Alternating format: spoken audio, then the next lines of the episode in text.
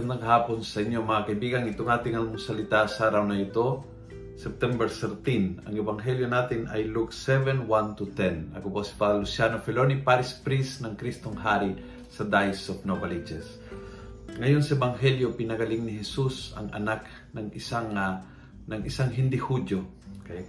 Sabi ng ebanghelyo bandang huli, on hearing these words, Jesus was filled with admiration He turned and said to the people with him, I say to you, not even in Israel have I found such great faith. Admiration at yung capacity na tumingin sa kapaligiran kahit sa mga hindi mo ka dugo, hindi mo ka babayan, hindi mo ka pananampalataya at makita ang galaw ng Diyos. Yun ang gusto ko sa Ebanghelyo ngayon. Yung, yung kapasidad ni Jesus na uh, mamangha sa ugali at pananalig ng mga tao outside yung circle ng mga disipulo, mga apostol, mga kababayan niya.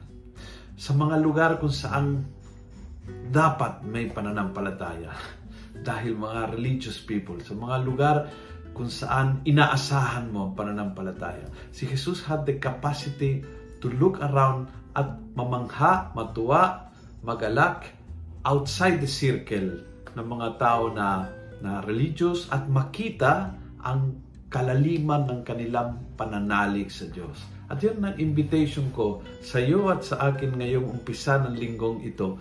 Unang araw pala, umpisahan po nating admirin, admirin yung ugali, yung pananalig, yung, yung uh, mga gawa ng iba't ibang tao. Hindi lang ng mga kakilala, hindi lang ng mga kasama nating hindi lang ng mga ka-religion nating lawakin natin ang ah, pananaw at makikita mo all around you ang Diyos na gumagalaw.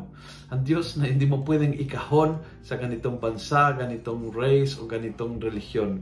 Ang Diyos na gumagalaw sa lahat ay magbibigay ng good surprises all throughout your day. Kung gusto mo ang video ito, pass it on Punuin natin ng good news ang social media. Gawin natin viral araw-araw ang salita ng Diyos. God bless.